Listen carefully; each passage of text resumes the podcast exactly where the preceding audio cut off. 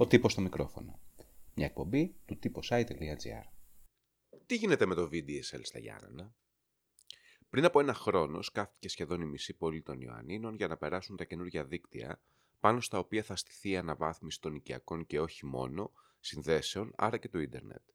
Μετά ξαναπεράστηκε στους κεντρικούς δρόμους η εγκατάσταση, η οποία ήταν τσαπατσούλη και εμφανισιακά, ιδιαίτερα σε σημεία που είχαν ασφαλτοστρωθεί πρόσφατα. Υποτίθεται ότι τότε οι εταιρείες πάροχοι περίμεναν τη ΔΕΗ να ανταποκριθεί στα αιτήματά τους για ηλεκτροδότηση των κουτιών και κατόπιν θα ξεκινούσαν την αναβάθμιση των συνδέσεών τους. Αυτό μέχρι σήμερα δεν έχει συμβεί.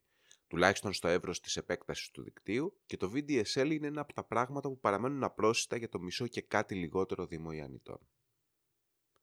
Παρά τις αρχικές διαβεβαιώσεις εταιριών περί συνδέσεων στο τέλος του έτους, ο προγραμματισμός για το τελευταίο τρίμηνο του 2019 δεν τηρήθηκε παρά μόνο σε κάποιες περιπτώσεις.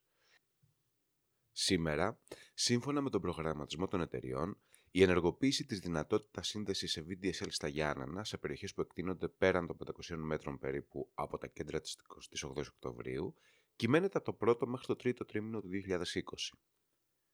Την ίδια ώρα πάντως, οι εταιρείες αποτυχάνουν να ανταποκριθούν στις καινούριες απαιτήσεις όπως η συνδρομητική Ιντερνετική τηλεόραση ή οι εταιρικές ανάγκες για αποστολές μεγάλων αρχείων κλπ.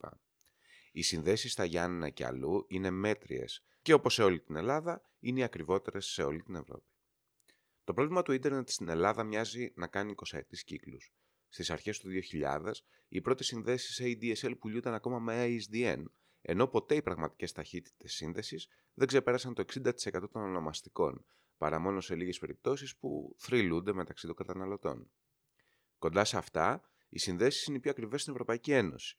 Σύμφωνα με την έρευνα της Κομισιόν για το 2018, η Ελλάδα, μαζί με την Κύπρο και το Βέλγιο, έχει τις ακριβότερες τιμές, ενώ ταυτόχρονα προσφέρει και τις λιγότερες επιλογές πακέτων σε όλη την Ευρώπη. Οι διαφορές είναι ενδεικτικές. Στη Ρουμανία, που είναι η πιο φθηνή χώρα σε παροχή ίντερνετ, μια απλή σύνδεση μέχρι 30 Mbps κοστίζει κατά μέσο όρο 12,61 ευρώ.